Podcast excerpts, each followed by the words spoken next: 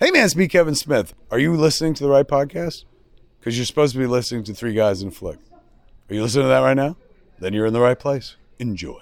Ladies and gentlemen, please take your seats. The show is about to begin. Memory. It's a funny thing. People want to believe that they are what they choose to remember the good stuff, the moments, the places, the people we all hold on to. But sometimes, sometimes, we are what we wish we could forget.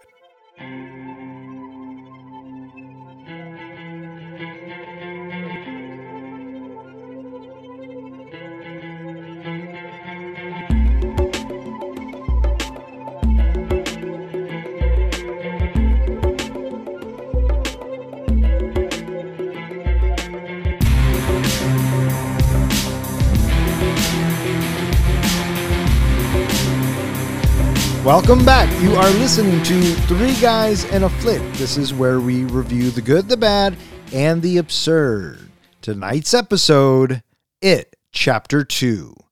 Beware spoilers. Coming to you from the house on Neibolt Street, my name is Don. And to my right, we have our comic book guy, John. This meeting of the Losers Club has officially begun. And to my left, we have the professor, Ken. I know your secret, your dirty little secret. I know your secret, your dirty little secret. Should I tell them, Donnie? I think he knows about us, Don. Oh, for fuck's sakes. Dude, that was the creepiest thing I've heard in a long, long time. Well done, sir. Uh, how you guys doing tonight? I'm good. I have a cold. Yes, yes, you do. So if the professor sounds sexier, let us know in the comments. We'll make sure he keeps this cold. You guys see that episode of Friends? where Mm, I was thinking Phoebe, yeah. oh, the sexy voice. Tonight is our third Stephen King movie in our Halloween special. Um, this is the conclusion to it, chapter one. So, yeah. I enjoyed it. You had seen it before, though, right? Yeah, I've seen it quite a few times. Did you see it in the theater? I'm pretty sure I did. Uh, I'm guessing that because you didn't see the first one, you have you hadn't seen this one. You are correct, sir. Fuck! I should be playing the lottery. Do you know who else watched it for the first time? I'm gonna go ahead and say you made your poor wife suffer through this movie. She actually enjoyed it as much as she liked the first one. Wait a minute, really? What? Yeah. What? Are we on planet Cuckoo Pants? And the crazy thing is, is she hates long movies, but she didn't mind this one. She actually liked this one better than the first one. Interesting. Interesting. And we'll go into her reasons later. Oh yeah, I can't fucking wait. Um, So I, I'm just perplexed that you guys dig this movie so much because what was your rationale for not liking Say Anything? Because and I- because I- because I've actually gone over this quite a few times because Tatiana, who may be listening, kind of grilled me on it at our 48 of why I gave her pick for Say Anything a zero. And again, if I had watched it in the 80s, it would have been different. It was a different mindset back then. would you now, please just give me the short answer? it's a stalking movie. It's about a, It's a stalker movie. a stalker movie and a girl with daddy issues. okay, so a stalker. Movie It's not movie. romantic. It's not what it's meant And to be. Just that, just to clarify, is it a stalker movie? Uh, yeah, it is. But that's what it's meant to be. and it's oh i know what it is it's because it's a stalker movie about children it's stalking children that's why you like it more No, because I think it's everything that it's advertised to be. Say anything isn't advertised as a stalker movie, is it? Is it- because what because if Say Anything's it, supposed because be? it is not a stalker movie. It is a stalker movie. Okay, it can be interpreted as an as a stalker movie. Absolutely, it was never intended to be. Therefore, That's it is not a stalker movie. It's not a stalker movie today, and it's not a stalker movie in the '80s. Are you talking That's how. Say Anything? Yes, that's how you feel about it, and that's fine. That's a zero. What he's saying is that, and I agree with him on this one. Uh, Say anything wasn't meant to be a stalker movie, but he thinks it is. It is meant to be a stalker movie, and very, it absolutely it fucking is. So to answer your question, so we can move on. Yes, Professor, he thinks this is also a stalker movie. It's like going and want, wanting to go see a war movie and getting Moulin Rouge. So it, it's two different things. You go to see Say Anything and you're expecting to see this romantic 80s movie. That's not what I got out of it. Are we done with say anything? And I just wanted to point out that it's a stalker movie. That's all. So so is Nightmare on Elm Street. You we could are say not, the same thing. We are. You can say the same thing about a lot of things, but we're not going to say said things. I'm still saying it. You can say anything.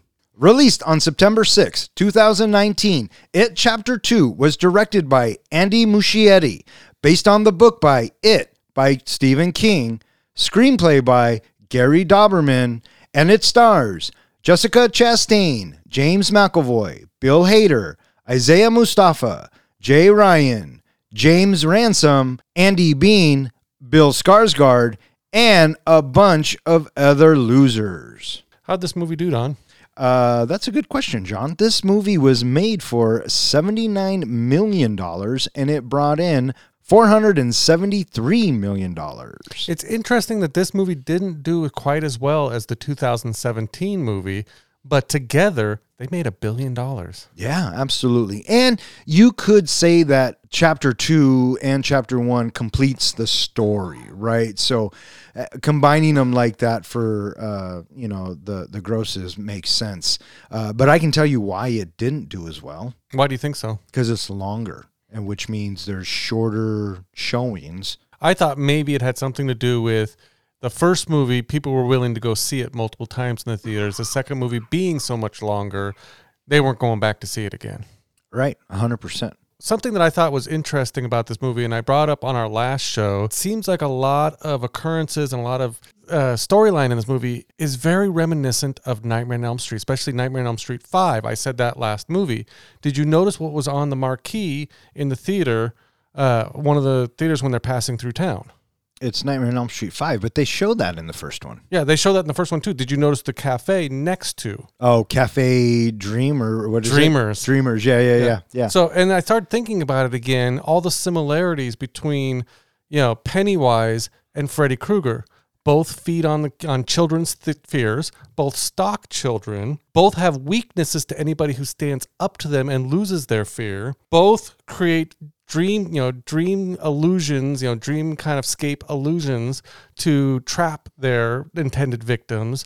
And the other big thing I noticed about especially 5 is adult characters from previous movies return to fight the bad guy. So yeah, a lot of similarities. Yes, there are a lot of similarities. The only thing I was looking I was looking at this, the only thing that I kind of go, eh, I guess if you have to, is Nightmare on Elm Street 5, they have just graduated high school. And yes, technically adult. I mean, they're still Yeah.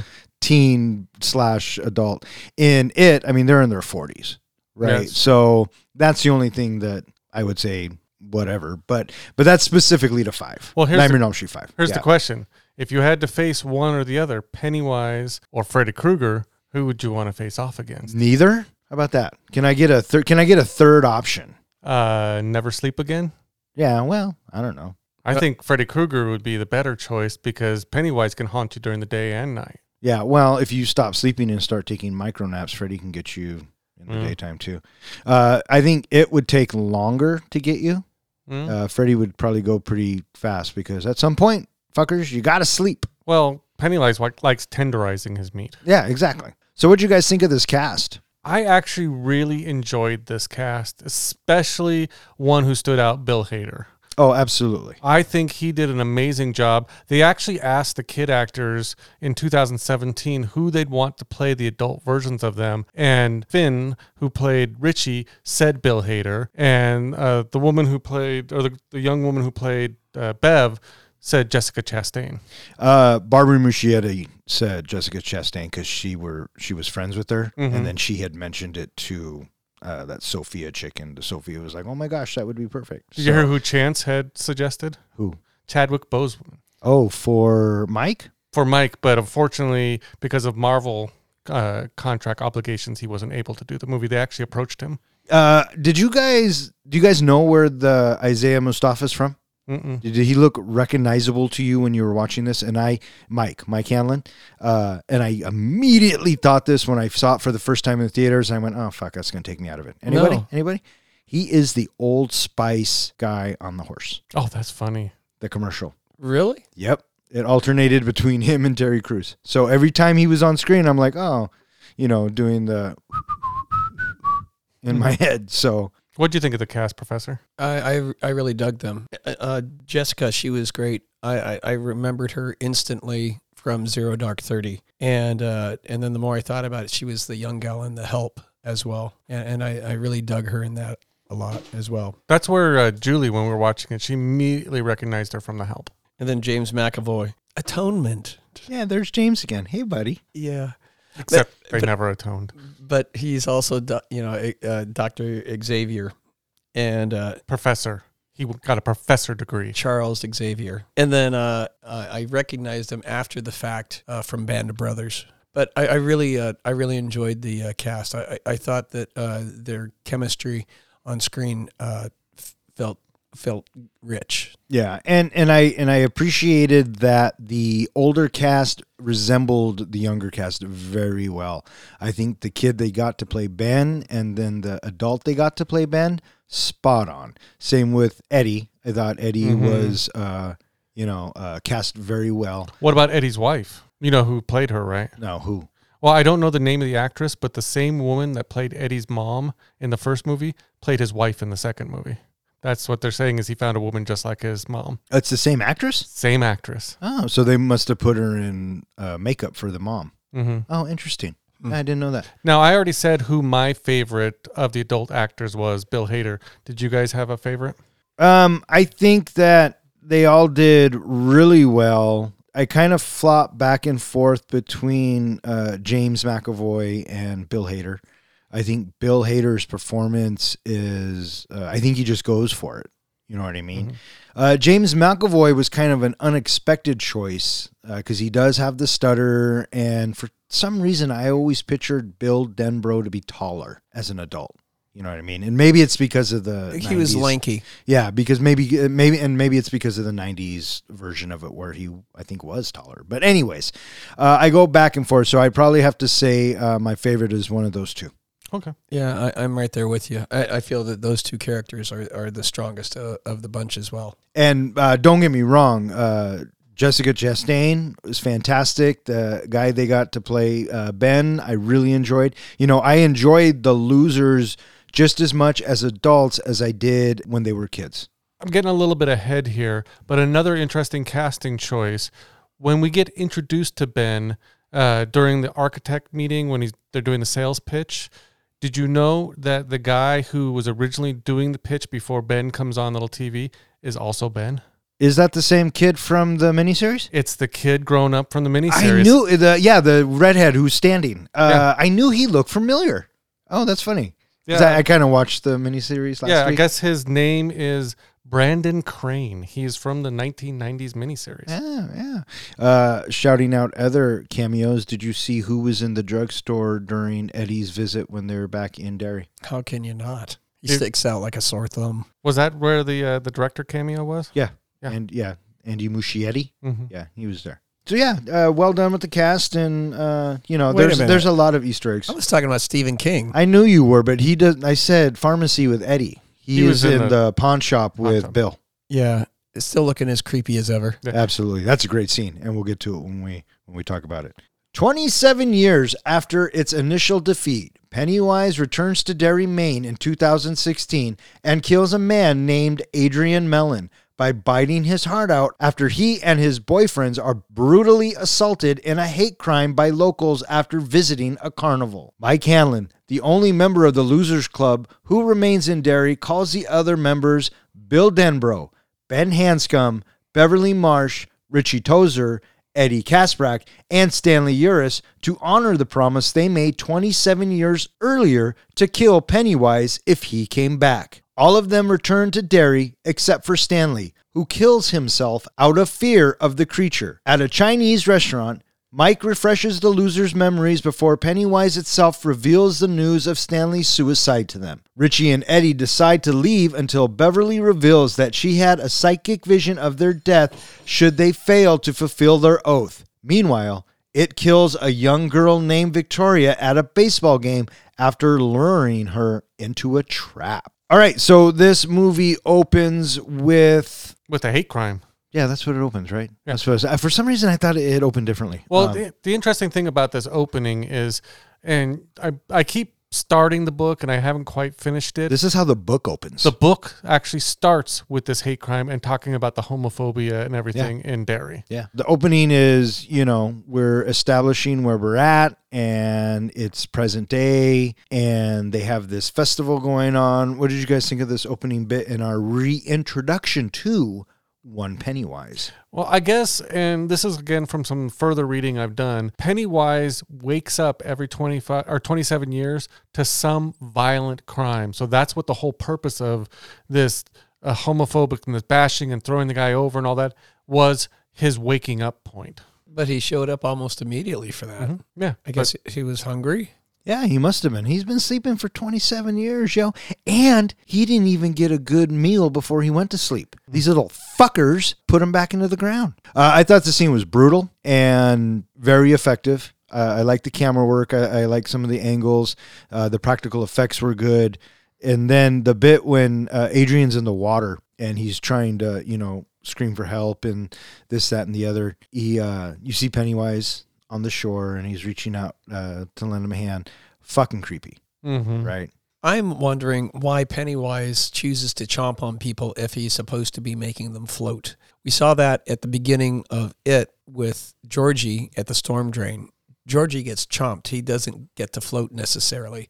And so I was curious why Pennywise is so busy chomping on people rather than making them float. I have an answer for you. I have a theory too, but what's your answer? It's because he's fucking hungry. My theory is He's got the munchies. Yeah. What? Why else? Why else could it be? Please, someone enlighten me. Well, Other than hunger, please. he uh, he feeds two different ways. One, he definitely likes meat. He wants to eat.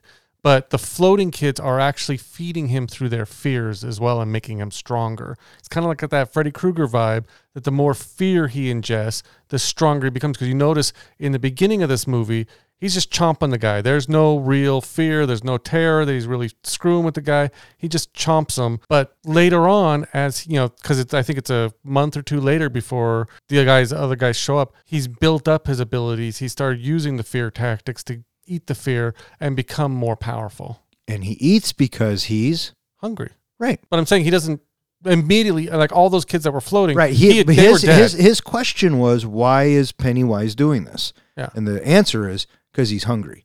I When, thought he, it- when he when he when he has more time and has more power, he'll get more kids to float for sure. Because he's got to start over. Right. I- All the ones from 27 years were gone. well, I thought his question was why does he eat some and have others float? Well, he eats them because he's hungry. Yeah, he eats the ones hungry, but he also makes the ones float. But you notice too, the ones that were floating were also dead. So he had already probably chomped on a few of them because they all came pouring out of the storm drain uh, at the end of the second one. They show, or at the end of the first one, uh, they all apparently got washed out the storm drain. We see that in the second movie. They were all dead. Does that answer your question? Yeah, but I didn't connect that at all. I had no idea why everybody comes washing out of the storm drain. Yeah, those were the floaters. And so during this time, we also find out that uh, Mike Hanlon is still in Derry and he's in the uh, library. They, And- you see that now, the librarian? Uh, I think so. I don't know if they ever called it out, but he is, per the book, uh, the librarian. And actually, in the miniseries, they stay more truthful to his character. But, anyways, uh, he's listening to the police scanners because it's he's noticing some strange things around town, and uh, he still remembers. You know, we'll get into the whole that everyone forgets, but Mike Hanlon remembers because he's never left Derry. So he's listening to the police scanner. He hears that a body has been uh, mutilated. And so he goes down to the uh, scene of the crime and he notices uh, the remnants of a pop balloon, you know. And now we get the title sequence. Well, he also notices uh, the thing that looks like it's blood oh, oh, yeah, on the yeah. wall. It says, come home, come home, come home. yeah. Yeah, yeah. Uh, it's Pennywise's calling card, really. It's Pennywise saying, I'm back, motherfuckers. What are you going to do? So we get our title sequence.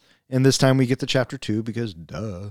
And then we go into the whole rounding them up bit. What did you guys think of the whole we got to get them rounded up and get them ready to go? Well, this is what I want to ask the professor. Did you get that they had all forgotten? I sort of gleaned that as we moved further into it, but it wasn't necessarily immediately prevalent. I thought that they had initially stayed in touch because everybody had everybody's cell phone numbers. And if everybody has everybody's cell phone numbers, then they got to be in touch, which means they have a shared common history. I noticed this in my last viewing, which a couple hours ago. It, when Mike calls them in the beginning, you just see their number, just a number, right? So it's mm-hmm. very possible he could have found it somewhere or looked it up or whatever and didn't have their name in it. In today's world, if you're keeping in touch with someone or if you put someone in your phone, typically, not always, but typically, you put their name in it, right? So if he had gotten their numbers way back when, why wouldn't he put their name in it? I took it as, and again, I I read it, but even so, I took it as every time he called someone, he'd have to tell them who he was, right? And it and it took him a minute to remember. Oh, oh yeah, right. So I think that was my cue that you know they had forgotten. Something again, going back to the book, uh, the scar on their hand, I guess.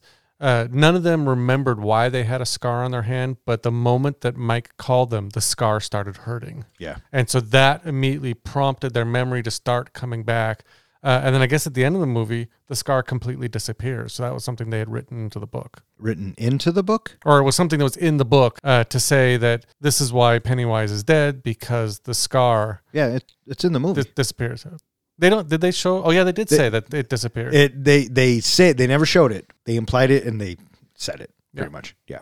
And I guess that was supposed to be some kind of gift or something that the turtle had passed on to them was the scar, Yeah. the, well, the ability of the scar. yeah, but the turtle wasn't in the movie, so Well, it he- doesn't matter. He had cameos. He had a cameo in the movie. He he only had one this time. Yeah, but did you notice that he was framed the way he was framed in the classroom? He had a globe behind him. Yeah. No. One of the things I wanted to bring up too was uh, Pennywise's costume. At this point, you notice there's a difference.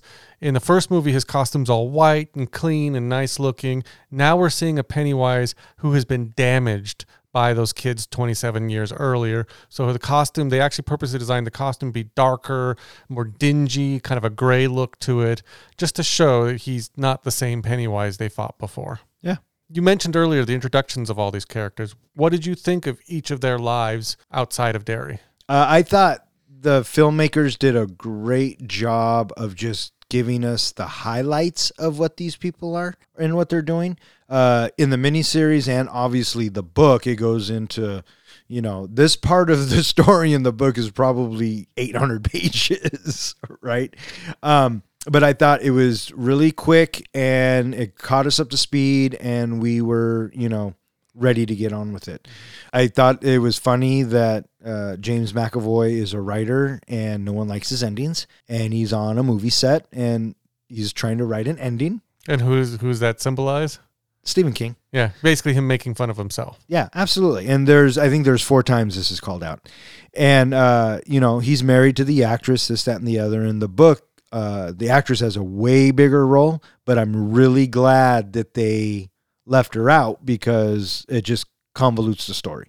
Well, I read somewhere that there was actually another like two to three hours of footage they cut from this movie, and part of that was the actress's storyline. Yeah. Well, I'm glad they cut it because Yeah. you didn't need it. after seeing the uh, the intro of Bill, and then after Bill, then we move to uh, Eddie. I think is next, and I'm thinking, oh, we got to go through all of them, and so it's like, okay, and so. I, I was not necessarily looking forward to getting caught up on all seven of the characters because that's going to take time. Did any of them surprise you? Uh, I was surprised that Stanley committed suicide. I wasn't expecting that, but I get it too. But I took it as that he was too scared Yeah. to, to confront it. Oh, And- 100% that's why he did it. Mm-hmm. When you thought to yourself, oh, now we have to go through all seven of them, did it take you out of it? Or- Or did it? no, Did no, it, did it, did it move okay? And at the end of it, you went, oh, well, I guess it wasn't that long. Was the pace all right or was it too long? The cadence was fine. All right. Because I I personally think at two hours and forty something minutes, it's a wee bit long. You know what I mean? It's it's a bit of a commitment. So I'm I'm curious to get your thoughts on that because uh, I thought I tend to think the same thing. oh fuck, we have seven more characters to get caught up on, and I was thinking, oh, they moved it pretty, they moved it along pretty well. Of all the introductions, I don't know why, but I, I really liked Eddie's the best. Uh, partly the fact that the actor looked so much like the younger Eddie, but also just the conversation that he had the same mannerisms. So when he was talking to his wife on his phone, he said, "I love you, mom," and that whole bringing back that you know alliteration kind of idea, uh, and that that he's basically a claims adjuster type guy. He's a, a risk Risk risk management. management risk management just seems to fit his character so much. Bev, predictable, kind of sad that she got herself in an abusive relationship. I guess from what I've been reading, she's the one with all the money in that relationship. She's the fashion designer. Yeah. So why is she putting up with this guy except for the fact that he just reminds her of her father? Yeah, well, there's your answer. Yeah, just that was sad. But other than that, uh, she held up well and kicked his ass. So I was happy to see that. In the book, it, I think it even gets a little more violent. Their their interaction, doesn't it? Yeah, and uh, Pennywise seduces him, and he's in the final showdown too. Yeah. So, but again, another character that we didn't need and we happily got rid of. Mm-hmm. You know, maybe on paper it works, but we're already pushing it as it is. I, I also thought, well, here we are, just like in it, where we have no positive people in our story arc. If they're not a part of one of our seven, then they are people that we are probably not going to like. Or need to hear from again. Yeah. Yeah, agreed. What did you guys think of the Stanley bit? Uh, first time I saw it, kind of like what Ken was saying, I did not expect that. But the more I thought about it afterwards, he was the one that was the most timid, the most afraid, and kind of like begging at times, especially at that end in the first movie where he got his face chomped and had the meltdown about you guys left me and you know you almost got me killed, blah blah blah.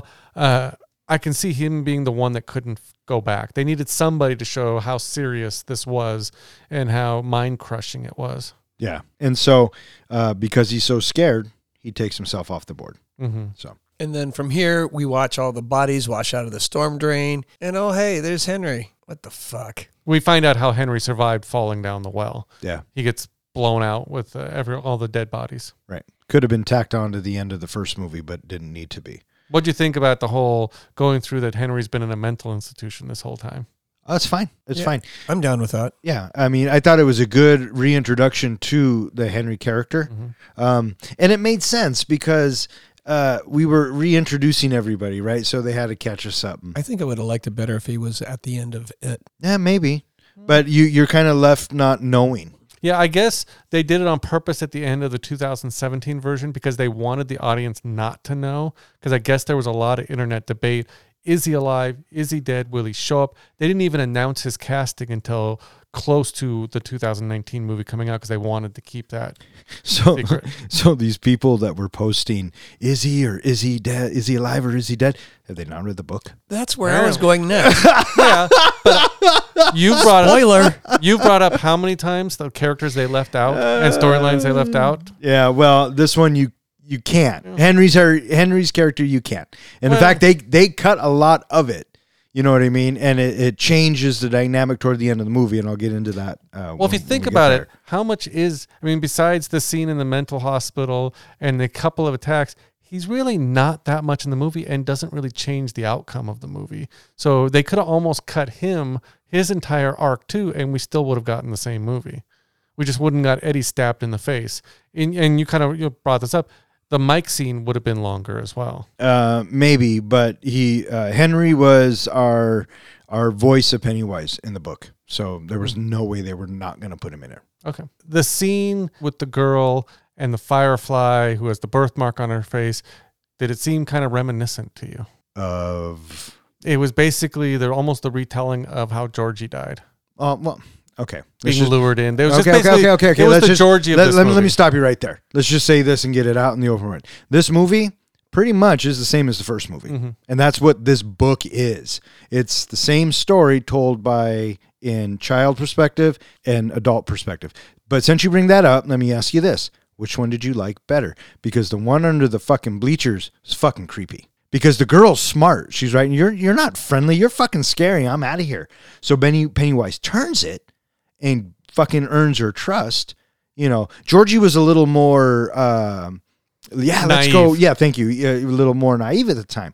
Uh, but I thought this this scene. I think the scenes in two are way more brutal than they are in one, um, and mainly because they're showing him kill more kids. I guess for me, the I would come down to which one did I feel worse about. For Georgie in the first movie, he was naive. He was talking to a stranger. He was sticking his hand in a sewer. I felt bad for him, but I could see it coming exactly what was going to happen. For the poor girl who you know had had a sad life because of the her birthmark and him to use that and to lure her in, I don't know. That one hit me harder. Which one? What about you? I like the girl underneath the bleachers scene better than Georgie. A little bit more creepier. Yeah. And maybe because of the setting, right? Georgie's out in the open, and yeah, it's in a storm drain, but it's so small and you're confined. This one, we are immediately confined Well, underneath the bleachers. that and Georgie's scene is uh, flat colors, and it's it's it's a rainy day and it's solitude. Here we are a bright day and it is a bunch of people around. yeah, What do you think of the creepiness factor of counting the one, two, and then him stopping at the three with his eyes going weird and the drool coming down? it was creepy. It's the same bit as when he stops talking to Georgie. hmm Same beats. I don't know. For Just some change reason, up a little bit. I felt like that one was even just a step farther. No, I well maybe maybe I, because I, the way they sh- it's a different angle, Mhm. right? And you're shooting Pennywise differently. But the with the drool coming down, I mean, it's, fu- he's fucking creepy, man. She was her first instinct to run was the right one. So sorry, uh, Victoria, you won't be joining us for the rest of your life. I wanted to talk also briefly about the restaurant scene. What I enjoyed about the restaurant scene with the fortune cookies and having the the message that Pennywise gives all of them, and then all of the uh, fortune cookies start popping out, Mhm. and having all that stuff go across the table is Bill. Okay, time to fight back, and he grabs the chair and he's just like banging on the table with the chair, and the waitress comes. What the hell is going on? Yeah, yeah, that was Mike. Um, but absolutely, and what I really appreciated about this scene was the buildup of the message. Right? They keep arguing back and forth. It's this, it's this, and this, and the whole time you're thinking, "There's one more piece." Yeah, left. Beverly's still holding yeah, hers. Yeah, that- Stanley. yeah, that yeah, that was that was a great buildup. I always thought that this scene was weird in the book, uh, and they played it visually as best they could. I guess if it were me and I saw an eyeball crawling at me, why am I not just fucking smashing it? See, and that's what I get through a lot of this. This this paralysis that's that descends upon all of these characters. They are rigid with fear and they don't do anything. And all I'm thinking is I would grab the nearest thing that I could and I would start banging the shit out of it. Well, Mike finally does, right? But it takes him a minute, right? Uh, one of the things that I read about this scene that I didn't connect up the first time I saw it was why that first bug thing that comes out has a baby's head on it. Did you catch the reasoning for that and what uh, Pennywise was playing off of? No, but I'm sure you're going to tell us. There was something that all of the losers, adult losers, had in common, which is none of them had children. And none of them, for some reason, never chose either to have children because of, at least what I, I read in an interview, was they still, even though they didn't remember it, they carried their their childhood psychological issues that had caused them never to have children. So so it was playing off of that by showing them the little baby face on the bug. Now, that's what you call attention to detail whilst making this movie. Mhm. Yeah, I didn't know that. That's that's actually interesting. So, So, wow. good job, buddy. Up good one. job. Yeah. quick question I want to ask. Um, as they're leaving the Chinese restaurant, and I, I've seen some debate on this, uh, the boy approaches Richie uh, and says a line from his act, and Richie freaks out and everything. This boy shows up later on in the movie. There's been speculation that that boy never existed, that he was just something created by Pennywise to fuck with Bill. Uh, do you think he existed, or do you think he was just something to draw Bill out? Well, then, if he was only there to draw Bill out, why did he approach Richie first? But he was there to fuck with all of them, basically. But Pennywise was hoping that Bill would make a connection to basically screw with him in the funhouse thing. So you think, okay, Not at all. Did you notice that the little boy, uh, we meet him at the restaurant and he's one of the victims? The little girl was the one that Adrian Mellon won the stuffed animal from. Yep. So I did because she was carrying it. dick. she was carrying that stuffed animal at the baseball yeah, game. yeah, absolutely. Mike shows Bill via a drug induced vision that the Native American ritual of Chud can stop it for good. Mike explains that the ritual requires items from their past to be sacrificed. Bill goes to the storm drain where Georgie was killed and recovers his paper sailboat. Beverly retrieves Ben's love letter from her childhood home before being attacked by it in the form of a demonic elderly woman named Mrs. Kersh. Richie goes to an abandoned arcade where he finds a game token and encounters Pennywise, who confronts him on his hidden homosexuality. Ben returns to the town's high school while Eddie recovers an inhaler from a pharmacy and is attacked by the leper. Meanwhile, Henry Bowers, who was arrested for killing his father, is freed from a mental hospital by it. Bowers viciously attacks Eddie at the Losers Hotel before attacking Mike at the library. Henry nearly kills Mike, but Richie kills him before he has the chance. The losers then rejoin Bill, who had just failed to save a young boy from being eaten by it. They meet him at the Neibolt house and talk him out of facing it alone. What do you think about the fact of Mike just drugging Bill? Well, before we get to that, the losers all get pissed at Mike because they feel like they lied to him. They feel like they Or Mike should them. right. I'm sorry. Yes, he should have told them, "You guys need to come back because it's back." All he said was, "You guys made a promise. You need to come back." Right.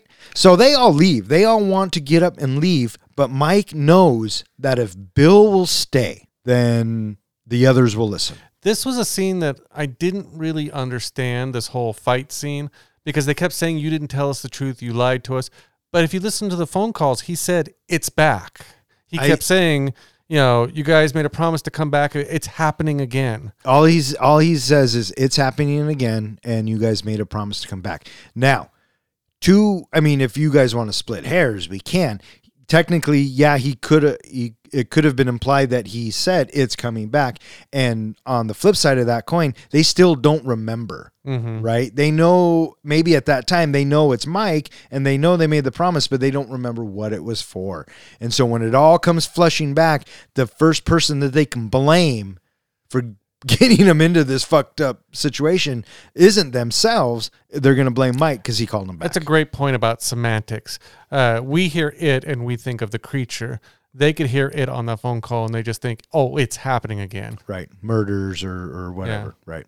I'm down with that. So they all split. Mike gets Bill to come to his house and he starts explaining to Bill that he's found a way. He he's done all the research and he's gone all over the place and he's found a way to finally defeat it. And this is where they introduce the ritual of Chud, which in the book is a fucking mess. Yeah, I, I, you have to go back and read it and listen to it. That's one of the reasons I wanna read the book, yeah. right? You know, it they go into more explanation, I guess, but it really becomes uh cosmic-y and what is it? The not the metaverse, but the macroverse. Macro, it's supposed to be some battle of wills. Yeah, and this and this is where it all uh, stems from. I thought that the movie did a pretty good job of dumbing it down for us. Uh, what did you guys think of the whole just ritual of Chud bit to defeat it? Well, what I really appreciated this whole drug trip is you talked about how you like pacing of a movie and a movie that really moves. We actually get kind of the origin of it and how he came to Earth in just a quick little flash of he came in on a meteor, became a bird, attacked the Native American people, ate them. You know, they I guess in the book they go a lot more history of what he had been on Earth doing every 27 years. But I thought this was a quick little pace of like we got everything we needed to know. I thought it was all right. I, I appreciated the fact that we got to get a little bit of backstory. I'm curious to know why Mike knows all of this.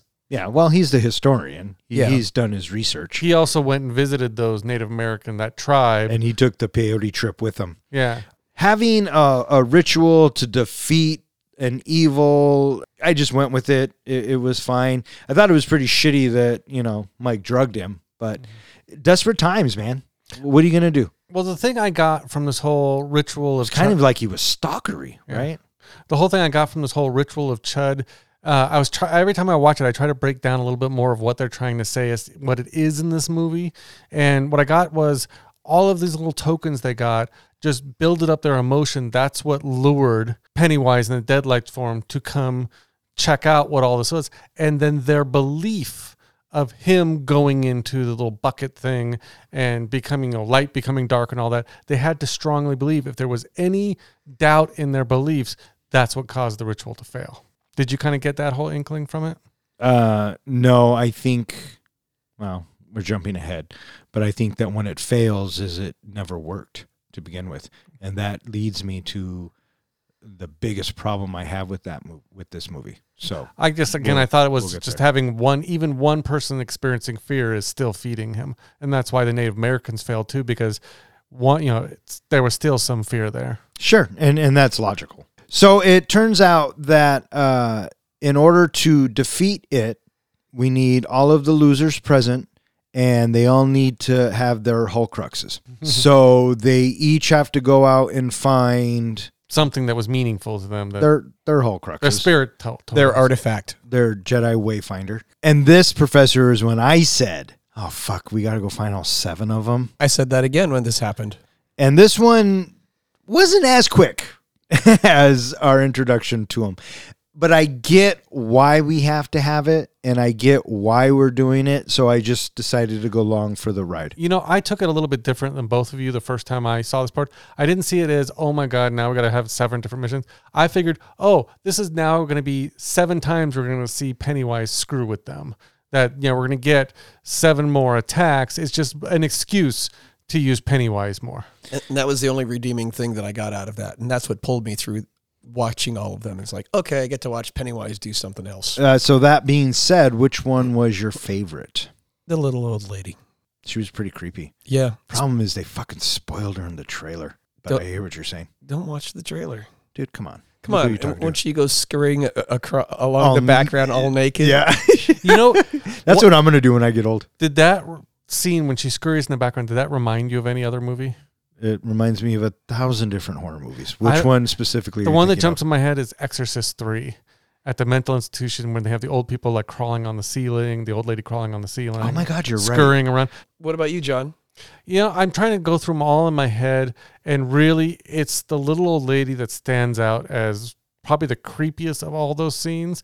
I, I also like during that scene that we get to see a Bill Skarsgård without his makeup, you know, putting the white makeup on. Uh, I thought that was kind of creepy too. Yeah. So you have Bill, who is Georgie again, right? Because that's traumatic. Mm-hmm. Uh, Richie, who goes to the arcade.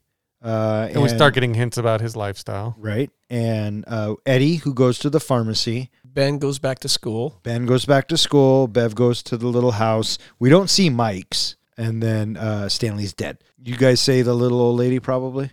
Yeah, I think that was the most traumatic scene. Yeah. Of all these. Yeah, I think that anytime you go back to Georgie is always heartbreaking.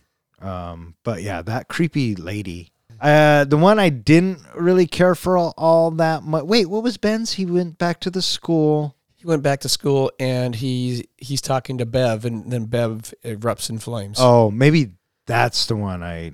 I And then he like. hides in the locker. I I like that one because Pennywise is using his love for Bev against him, and that's fucking cruel. yeah.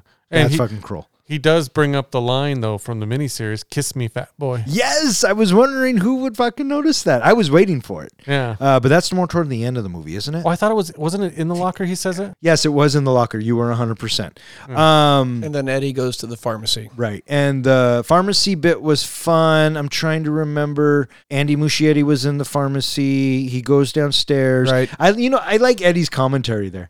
Why are these uh, curtains still closed after 27 years? Uh, but, you know, the leper again. Uh, I think the one that I didn't feel all that scary and all that was uh, Richie's actually out in the park and the, The big Paul Paul, Bunyan Bunyan. And I mean, yeah. So right after this, this brings up Henry's out of the institution. Do we need Henry in the story arc? That's what we were just talking about. Right? I was saying that earlier. I just- I understand that he's in the book and he's a central point of the book, but if they're cutting characters in the movie, I don't know. I guess bringing back the bully kind of makes sense, and it does give us the line of, "Yeah, it's been a long time. Cut the mullet." You know, that gives us a few little zingers here and there, but yeah, he wasn't all that intimidating anymore. Other than he had a de- decomposing friend. Yeah. And Patrick, Uh, you know what's funny is the portrayal of Henry in the movie is almost spot on in the book. If your question is, does he belong in the movie? I mean, does he really then belong in the book as well? Uh, I get what you're saying. It does kind of drag us down a little bit and it slows us down. And I, I guess what it is, is I mean, he is trying to do Pennywise's work for him, Mm-hmm. maybe scare him a little bit, whatnot. But it's really brief. You know, he escapes D- and Does he? Does Richie kill Henry? Yeah, Yeah, he puts With, the uh, tomahawk in his tomahawk in the back of his head. Tommy Hawk? Tom, a tomahawk. Is that like a You wanna go for a throw? gun? you want to go play throw? Yeah.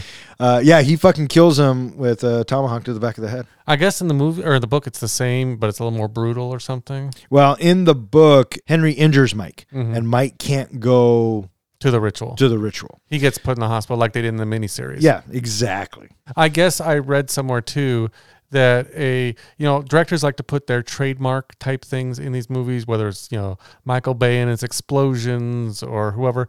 I guess this director, it's people throwing up, and that's why Richie had to throw up twice in the movie. Oh, for fuck's sakes. So Bill, he goes back to the house and shocker, he leaves the bike in the middle of the street. And then he starts looking, uh, having a conversation with Pennywise. I guess here's my real question, Stephen King. If you're this close to Pennywise, all seven adults, you're by yourself, why are you not killing them now? Good question. I think he wanted to feed on them. He wanted to build up their fears again and prove because one of the last things that they had said to him was, "You're not real. You know, we don't fear you." I think he wanted to prove them wrong. No, I think that's just stupid. But I think he also- I think he just should have eaten them, and it should have been over. But he also, I got the impression he didn't have any power to fight against them unless they were afraid. So that's why he recruits Henry because Henry doesn't need fear to kill them. Maybe Pennywise just had a grudge. I think he, that's the whole thing. He even says later no, on. it's because Stephen King need he needs to vomit at the mouth. one That's the- why. One of the things you just brought up the bike a sec ago. I want to jump to the Stephen King scene in the shop where Bill finds the bike and everything. Uh, what do you think about that whole scene? It was cute. It, it was clearly written in for the fans and clearly a vehicle for Stephen King to poke fun at himself about the endings. And um, Did you catch? Uh, Christine's license plate on the uh, behind Stephen King. way to ruin it for me. Yes, With their memories now fully restored, the group descends into a cavern beneath the sewers, with Mike providing a rock from the loser's fight with the Bowers gang as they perform the ritual in the remains of the meteor that brought it to Earth. The ritual traps the deadlights, its true form, in a ceiling jar, but a giant red balloon emerges from the jar and explodes, revealing it as a giant Pennywise spider hybrid. The creature pressures Mike into revealing that it killed the natives originally performing the ritual because their fear overtook them, a fact Mike had hidden from the losers. It attacks the losers and places Bill, Ben, and Beverly in individual traps, which they escape once Bill realizes his guilt over being indirectly responsible for Georgie's death, and when Bev realizes Ben was the one who wrote the love letter to her. Mike stands up to the creature, only almost to get eaten, but Richie manages to distract it, getting caught in its deadlights in the process. Eddie saves him, but is fatally impaled. After Eddie explains how he made it feel small earlier, the losers confront Pennywise on how they've overcome their fears and are no longer scared of the entity causing it to shrink. Mike rips out its heart, which he and the losers crush with their bare hands, finally killing it. Richie and the others rush to Eddie but find out he has died from his injuries. The losers are forced to leave Eddie's body while its cavern implodes, destroying the Neibolt house. The remaining losers return to their old swimming area and wash off from their confrontation with it, and join hands to comfort Richie as he mourns for Eddie. Its demise has also caused the scar on their hands to disappear. After the losers part ways, Ben and Beverly get married. Richie returns to the kissing bridge where he had once carved his and Eddie's initials. Mike decides to move out of Derry and start a new life, and Bill begins writing his story before receiving a call from Mike as he leaves Derry, learning that Stanley sent them all posthumous letters. The letters reveal that Stanley was too scared to face it, and his suicide was intended to strengthen his friends against it. He asks the remaining losers to live life to the fullest potential. Roll credits. So the losers reunite and they decide they're going to kill this fucking clown. That's right. Um, I did like how even after everything that was going on, uh, Richie was hell bent on getting the fuck out of town. Right, and as he's trying to leave, he drives by the uh, Temple. thank you, where uh, Stanley was. Stanley.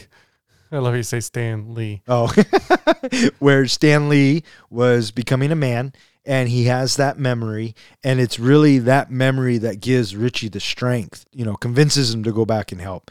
And yeah, they all congregate, but they're like, "Where the fuck is Bill? Where is Bill?" And he, Bill went off to save this young boy. What did you guys think of this scene? Did we talk about his death scene?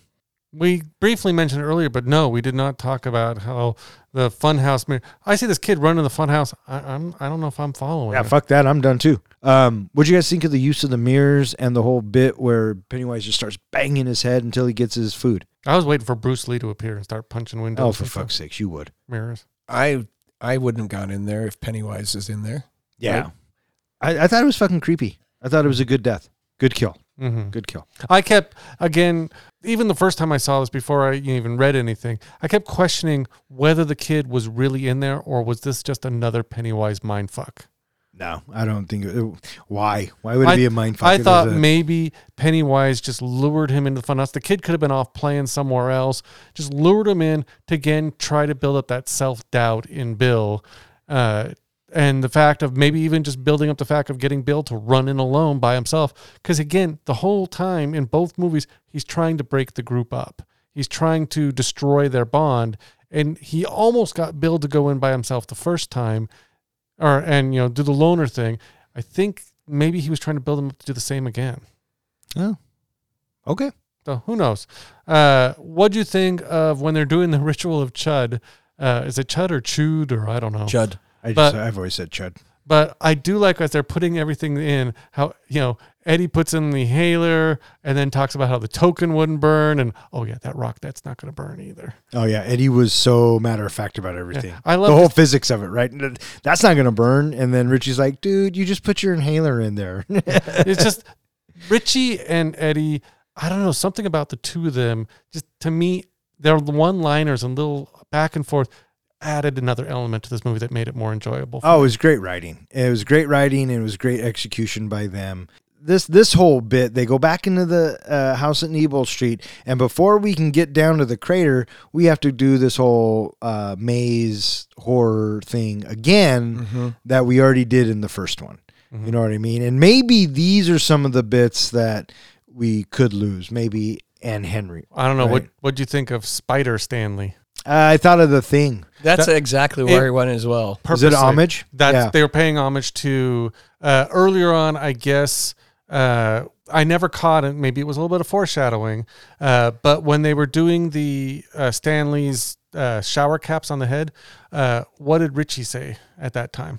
Uh, you you don't want to get uh, spider stuck in your head. Someone said that, and he says, "I'm not afraid of spiders." Yeah. Well, this was Pennywise trying to prove him wrong. yeah.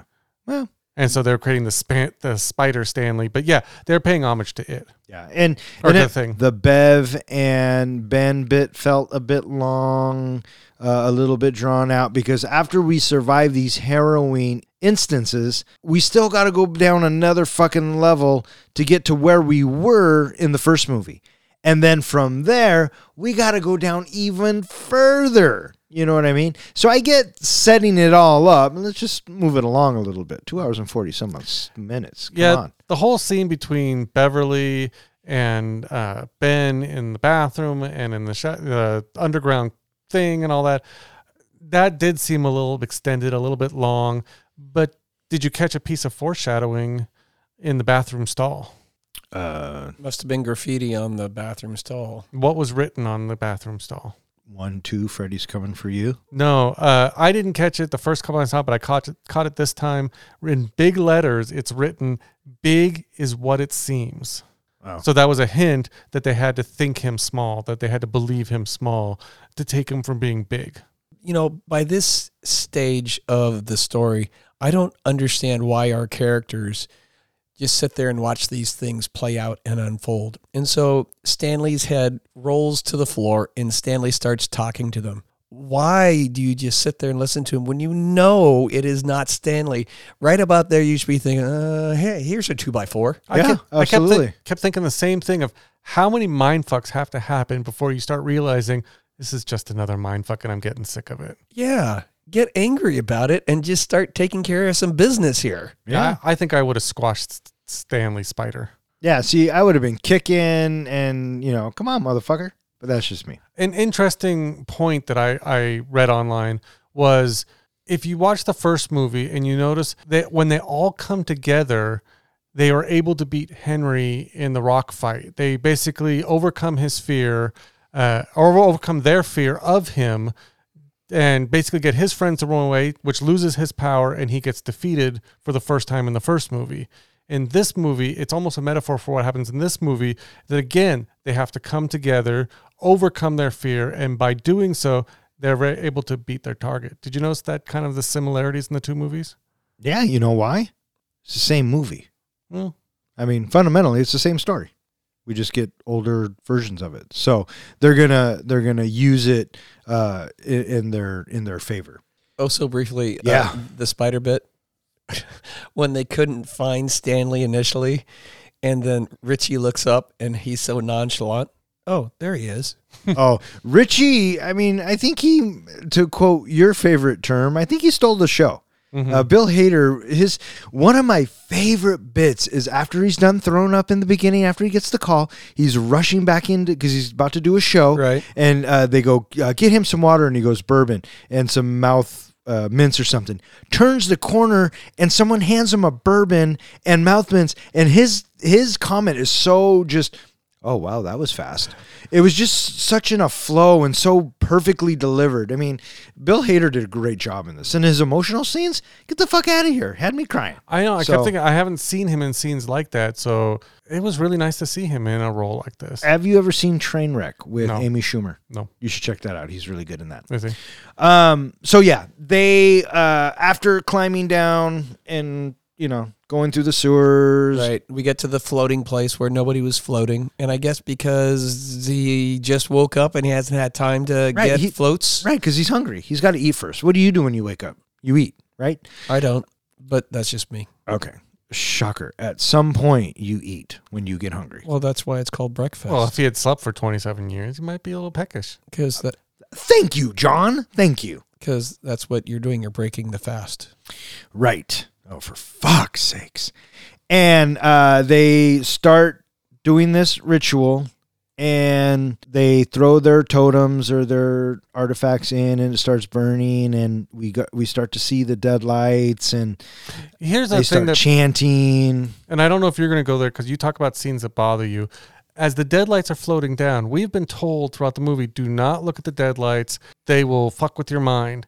They all are looking at the deadlights as they're floating down. There are shots of yes, there are shots of them trying to check it out because I think they're trying to look at uh, where they're at into relation to where they're standing. And and what's the rule? Don't stare at them or don't just. I mean, is it Well, like Medusa? Will they turn you to stone the instantly you look at them? I'm wondering if they have to be staring back at you. Oh, who knows? Who knows why madmen do what they do? And so they managed to get the deadlights into this uh, cauldron or bucket or bucket whatever. or whatever, and they start to close it. And then you knew this couldn't be it, hmm right? Um, Not going to be that easy. and then the balloon blows up, and Pennywise emerges, and he's starting to take his truest form, him like a crab kind of spider like. But in the book, he is a fucking spider. Well, they say that his real appearance is the deadlights, Right. but the way that people interpret him, Was a spider. they can only see him as a spider. Yeah. And so I remember one of the big criticisms of the miniseries is that it turns in they he turned into a fucking spider and people are like, no, it's for spiders. And that's kind of where Stephen King's getting his bad rap for endings. But in this one, they did the best job that they could to make him look, you know, But he still looks like a clown. he does. Absolutely. I liked Absolutely. actually the you know because that was one of my criticisms of the miniseries because I didn't know much about the book at the time was that the spider looked a little cheesy, looked like an alien spider thing, uh, but I liked in this movie the combination of the spider and the Pennywise clown. Yeah, and I, and I thought they used the combination really good because I like the bit where Pennywise outs Mike. He goes, "Yeah, tell him, tell him why it didn't work. Tell him that they tried this before and it didn't work, right?" And uh, it goes back to the one of them could have been more afraid than the other, and it could didn't have the complete force of power, or this ritual would have never worked because Pennywise is too powerful. So it was one of the two, right? It took me right back to that Star Trek episode, and I could wish I could remember the name of the episode where uh, Kirk, Spock, and McCoy had to fight a creature that fed on fear, and Spock was able to block the fear in their minds. So you know, right back to Star Trek. so now we have our action sequence and uh pennywise is running around and they're uh you know he's trying to kill him and they start to fight back and throughout this whole thing eddie has been too scared to do anything and then the uh, bev hands him that spear and he says this kills monsters if you believe it which is a big thing because in the book and even in the miniseries their weapons were more powerful on Pennywise because they believed in him. And this is the callback to this. And that's when Eddie says, Yeah, this thing can kill monsters. And he goes in and he throws it at Pennywise and he fucking hits him. I guess in the book too, didn't they bring up the idea? And I think they did this in the miniseries. Bev believes the rock can hurt. Uh, yeah, or Yeah. one of them had silver. Yeah, and- silver, yeah. and and actually Eddie had an inhaler, and it was and it was battery acid, and yeah, that's all in the book. Yeah. I thought that the curtain rod was the same curtain rod that that Bev had used in it. What it actually was, and they grabbed it in the first movie as well as the second movie, it was the spikes that were made for the fence. Yeah. As they're walking into the house, they were grabbing the spikes from the Oh, yard. yeah. I did like this confrontation of them fighting and running and then Bev, you know, and all that. Bev, I guess there was 45 or 4,500 gallons of blood that came shooting into that bathroom. So Bev not only gets covered, you know, the, the young one got covered, the adult one got covered. And it isn't until true love uh, appears its face that they uh, are rescued. Yeah. So good for them. And so uh, Eddie manages to hurt it, but in the meantime, we lose one of our losers. Yeah, Eddie gets spiked through the back, I think it was. Yeah. It comes through his chest, and you Yeah. knew he wasn't coming back from that one. Yeah. Well, somebody had to pass. Yeah. It, they can't all come back. Yeah. Well, Stanley did. Well, this is what takes me back to what I guess I spoiled in the last podcast. If you notice when they all left and kind of faded out from the uh, the point where they all you know cut their hands, Stanley left first, Eddie left second. Yeah. So that symbolizes the order they were going to die in this movie. Yeah. So then they move on to a full on psychological warfare against Pennywise. And this is my biggest problem of the movie. Why is that, Don? Well, you just got to be mean to someone to win. again with the metaphors i feel like this was all about confronting bullies and that bullies are insecure and really they're just afraid themselves so as soon as you overcome and start talking them down uh, you defeat them according to this movie So you're okay with it. you know, I wouldn't say I'm that, you know, okay with it, but I recently had my high school reunion. And at my high school reunion, I met up with a guy who was just the worst bully in our high school. And I even found out he was bullying lots of people. He tormented me in high school. And so I actually sat down with him and over a couple beers, we had a really great conversation. He apologized for everything he'd done. And I asked him, I said, Did I ever do anything to piss you off? Did I ever do anything to make you target me? Like, if I did, I'm sorry. I just want to say that and I, I want to get off chest so we can have a new beginning. And he looked at me and goes, There was nothing you ever did. He goes, I was so insecure in high school that I had to target people, that I had to attack people uh, because it just, it, it helped me hide that insecurity. And so when I watch this movie now, I kind of see that in this whole Pennywise scene of they're now attacking attacking his insecurities, and that's what's making him a smaller person. That mean anything to you? Uh, good for you for doing that and taking that step. That's that's fucking huge. Uh, But I'm saying related to the movie, do you see any difference in the movie? no, because he is evil from the beginning of time, and I'm gonna say, "Oh, you're a clown," and I'm just gonna make you small. What did you think? I myself thought that I had no compassion, no remorse whatsoever for Pennywise passing since he had been responsible for so many deaths. However, apparently he is vulnerable if he is not necessarily at full strength, which apparently he wasn't since it was at the beginning of the 27 years. That's all I took out of it was maybe if it was a time that he had been awake for longer, maybe he would have been stronger. Well, there was another hint earlier in the movie, and I didn't even catch this until recently. Uh, he was damaged from the first movie physically. Mike had stabbed him, I think, in the chest with one of those big uh, fence spikes. Uh, and they kind of hint at that when you go to the scene with Beverly and the old lady in Bev's old home, and you can see down her shirt a little bit. You see a kind of a boils and scars and blisters on the chest. That's to show that that wound never healed. So that goes into what you were just saying, Professor. This is not the same Pennywise we know at full strength he has been weakened, he has been damaged. But I see where you're going, Don, of it's such a buildup to this intergalactic, you know, macroverse villain who is basically like a lord of chaos that you can just talk him down. That's his weakness. Yep. And that's why I didn't like this ending. It felt rushed, it felt lazy, and they were writing it along. They were doing so good, and they were, how are we going to end it? And someone said, oh, just have them be mean to it. Yeah.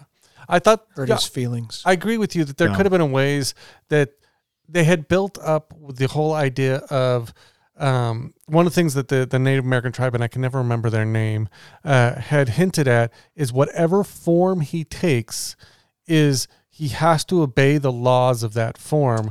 So if he becomes a werewolf, he can be killed by a silver bullet. Is basically what they're hinting at. I get that. So I'm I saying- get all of it. I wish they would have played more to that being his weakness, got him into a form where he was killable, not just belittle him. Yeah. See, yeah, that was dumb. I didn't like the ending. Uh, Mr. Muschietti, I really enjoyed both of your films. I just did not enjoy this ending. So that's just me. And actually, I shouldn't even say the whole ending. I should just say the way that Pennywise was taken care of. Mm-hmm.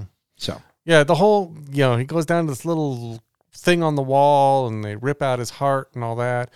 Yeah, I get I get where you're saying that's a little bit of a letdown. I get, well, the heart bit I liked, Mm-hmm. but you only had to talk him down and then pull it in. We could have done something a little bit more, you know.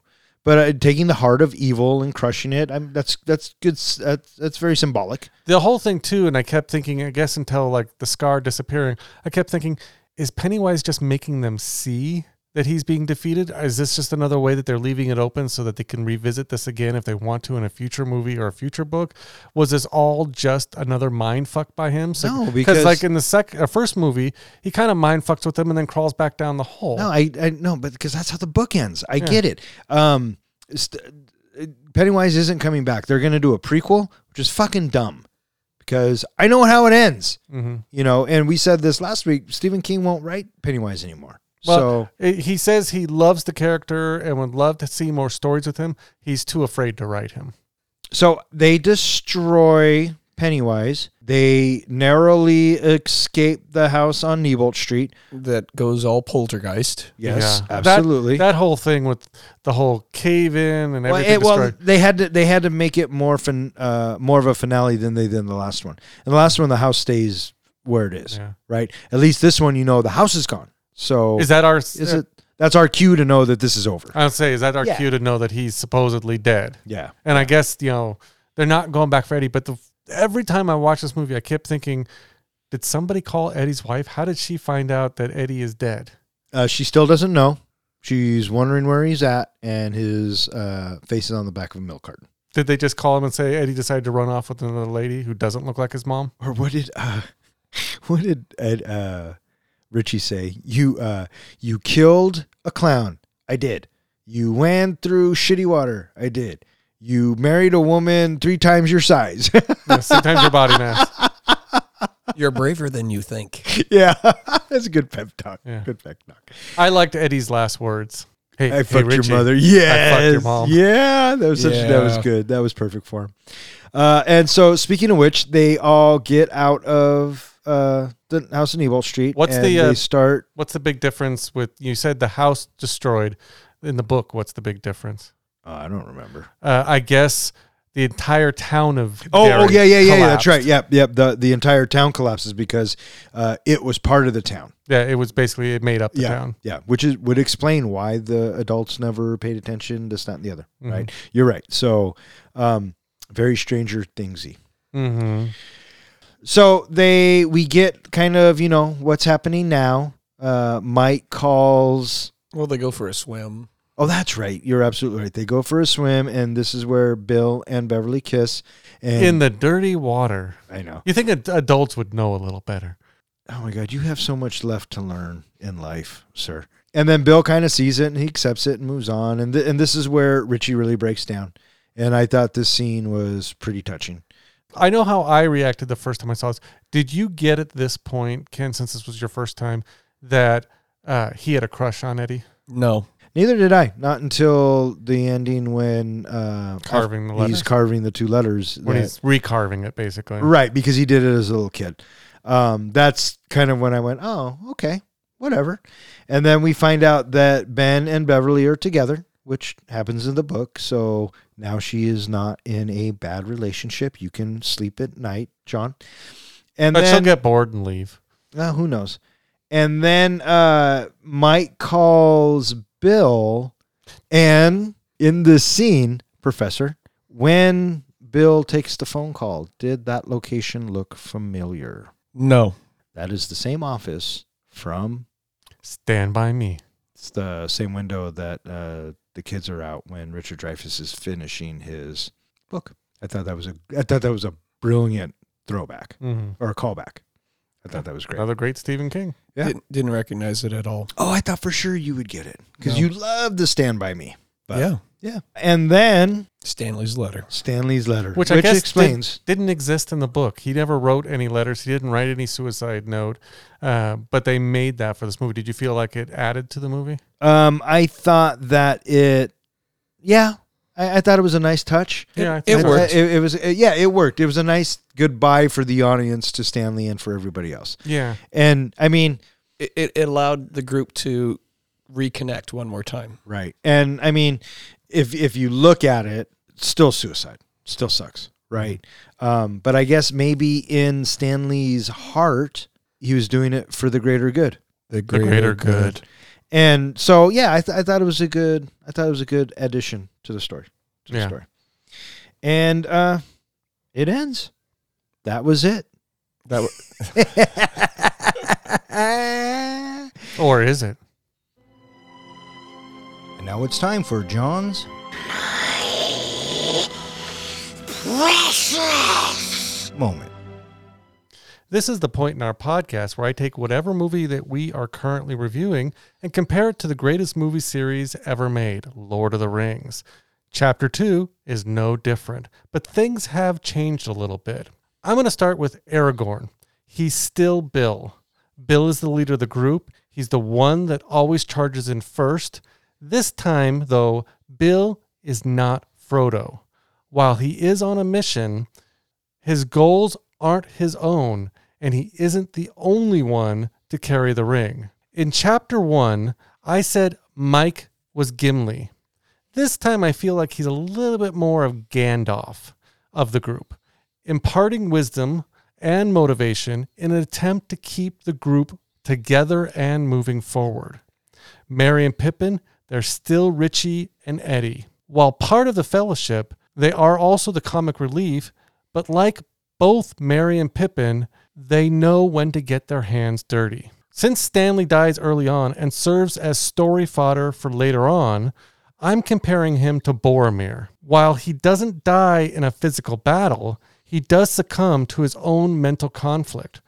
Boromir's death inspired his brother Faramir later on in the series in the same way that Stanley uninten- you know, intentionally or unintentionally inspired the losers.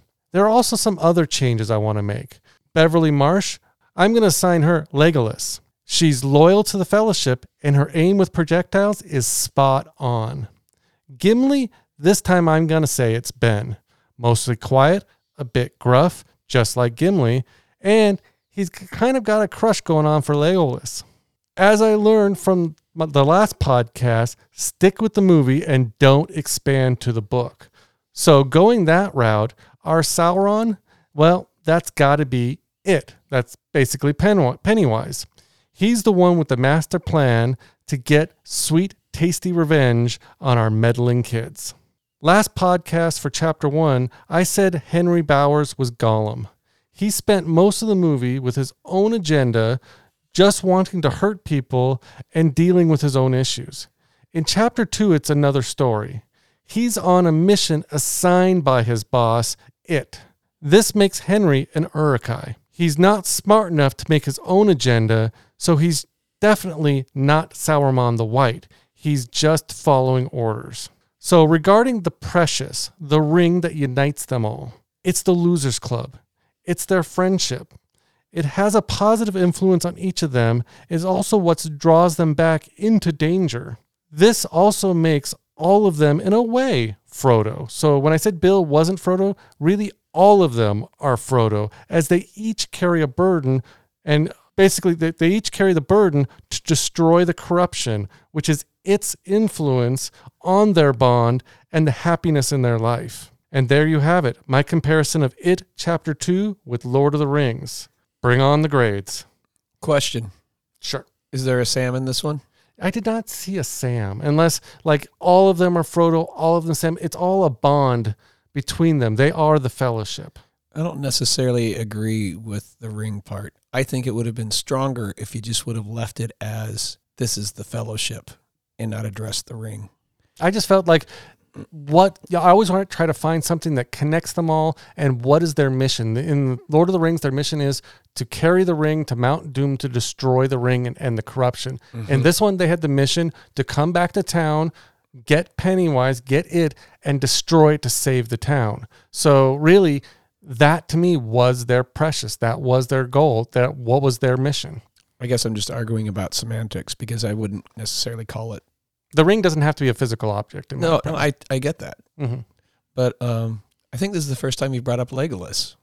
I think so. No, it was he said it last week. So overall, I'd say hands down, this is your strongest one. I'm giving you an A minus. Strongest one ever, Yeah, but you have a problem with the ring. I think I just shit my Mm-hmm. pants. Okay. yeah. The only one I liked better was Kevin Smith's. Uh, I'm with Ken. I think that the Precious is a bit of a stretch. You're getting better with the uh, characters and, and their motivations and tying them to the character. So I'll give you that. I'm gonna go ahead and give you a C plus. So there you have it. And that was John's Precious moment. All right. So what do you guys think? You guys ready to rate this bitch? I think it's time to rate this bitch. Uh, Professor, how do we do our ratings? We do our ratings on a scale of one to five fucks. If a movie is five fucks, it is a movie that is cinematic gold. It is something you are ready to watch whenever somebody says, Do you want to watch this movie? A one fuck movie is a movie where it's one and done. You saw it for whatever reason you wanted to see it, but there's nothing that makes you want to go back and watch any of it ever again. There's no need. It's just a waste of time to watch it again. And what's a zero? A zero fuck movie is you feel scarred, you feel burned. Fuck you for making me watch this. Oh, in other words, we just don't give a fuck. All right, who wants to go first? I'll go first. All right, hit it. When it comes down to it, and I've said this before, I like chapter two more than I like chapter one. While it's longer, I feel the pace is better and the characters are already established. We're able to jump in the story, and it's kind of like visiting that old friend that we all have. You know, the one who likes to dress up like a clown and creeps the f- everyone the fuck out. We all have friends like that, right? Uh, regarding the cast, I feel each actor was a perfect choice to represent their kid counterparts. Of all of them, I felt Bill Hader did the best job. The role was really suited to him. And it was great to see him in a role that he could go beyond just being in the background for laughs. I haven't seen all of Bill Hader's movies, but the ones I've seen, I just thought you know he's done the best in this movie. Second to Bill as Richie was James McAvoy as Bill. His portrayal really matched amazingly well with Jaeden Martell, the original Bill. Really, the chemistry between all the actors worked well. And Bill Skarsgård again delivers a monstrous performance as Pennywise the Dancing Clown. While I love Tim Curry in basically every performance he's ever done, I feel that Bill has ruined this character for any future recasting. His natural talents made him the ideal choice for this role. As I said on previous on the previous podcast, It 1 and 2 are two of my go-to movies. If I had to pick one over the other, and I haven't seen either in a while, I always go with chapter 2. And so for that reasons, I'm giving It chapter 2 four and a half fucks.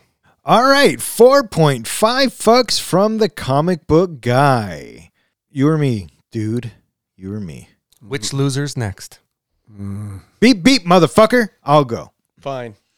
Uh, it chapter two. I enjoyed this movie. I thought the cast did a good job. I thought they were very well cast, especially to their uh, childhood counterparts. It chapter two is basically it chapter one, just with adults. And so the filmmakers had to figure out how not to make it exactly the same as the first one. And I thought that Muschietti did a really good job he clearly loved the project. He clearly had uh, a lot of input and he clearly had a direction where he wanted to go with it that I felt worked mostly.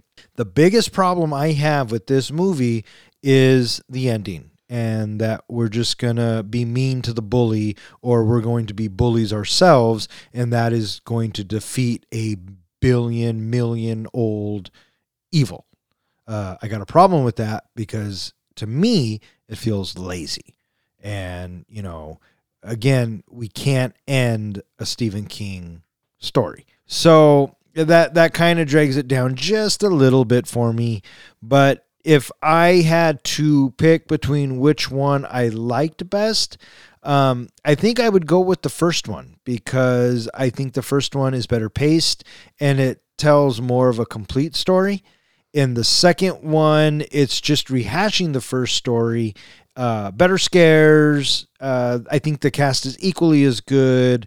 It does in the second one take me out just a little bit that our children actors have aged, and we can tell, and we're in this. We're still in the same summer. So just little bits like that. And then overall, the ending. So for me, I'm going to give it chapter two, 3.75 fucks. Well, that just leaves me. It Chapter 2 is a movie that I didn't know what to expect out of it because the uh, movie is a popular movie in general, and I was curious to watch it. After seeing the first one, I was not necessarily all that hyped for the movie because, uh, in general, the first one is usually better than the second one. That's usually the way it goes. And so, watching this movie, I have to say that I was pleasantly surprised on the development the, the development of the characters and the richness that I felt in the relationships that these characters have with each other. I completely adored Richie. He is a delightful character and he was played very, very well by Bill Hader. And I really enjoyed uh, Bev and Bill and and Mike I, I felt like that that they fleshed out so nicely, and I appreciated how much they depended and were able to lean on each other and have uh, success that they were able to conquer and vanquish it. I don't think I jumped once in any of the scares. And I think part of it's just because what I had previously in the first one. I know it's Stephen King and I know how dark Stephen King gets, that he gets really macabre and dark and gritty. And because knowing that he's going to go there, why wouldn't he? Because, you know, this is who he is. And so having all these elaborate scares, they didn't make me jump, but they were certainly fun to watch. And as I stated earlier, it is what made, you know, the the reintroduction of our characters, young and old, going through their individual traumas you know, with these creative and, inter- and interesting scares. I thought that was really cool because it helped a two and a half, two hour, 45 minute movie move along a little bit easier. It did feel long. I have to say that uh, it took a couple of pushes for me to get through it. In the end, I liked this movie, but for different reasons than I liked the first movie. And the first movie's okay, but it just doesn't necessarily draw me back in to want to watch it again. And I'm giving it two fucks again, but not for the same reason that I gave the first one two fucks as well. I, I just appreciate them, but in different ways, but not necessarily enough to say that's an awesome movie. So, with 4.5 fucks from the comic book guy, 3.75 fucks from myself, and 2 fucks from the professor, we have an average of 3.4 fucks, which ties it with it chapter 1. That kind of makes sense to me. Yeah, I mean, the same movie, so I mean, it makes sense, right? It all comes down to you liked chapter one a little bit more. I liked chapter two a little more, and the professor stayed the same. Right.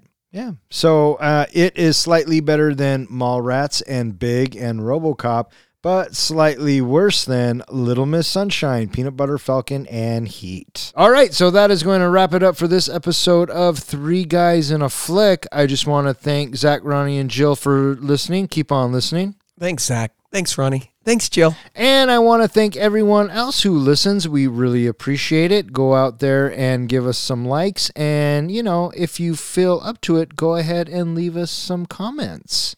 Speaking of which, uh, John, where can they find us? They can always find us at our website, threeguysinaflick.com, where I go ahead and post all of our podcasts, show notes, and movie trivia at our website. You can find us on all social media as well as anywhere that hosts podcasts. I would also recommend, besides iTunes giving us, you know, a five as well as comments, check out the website goodpods.com. Leave us some comments, upvote our site, and get us a higher ranking. That'd be much appreciated. All right. So there you go. Uh, for Three Guys in a Flick, I'm Don. I'm John. And I'm Ken. Thanks for listening.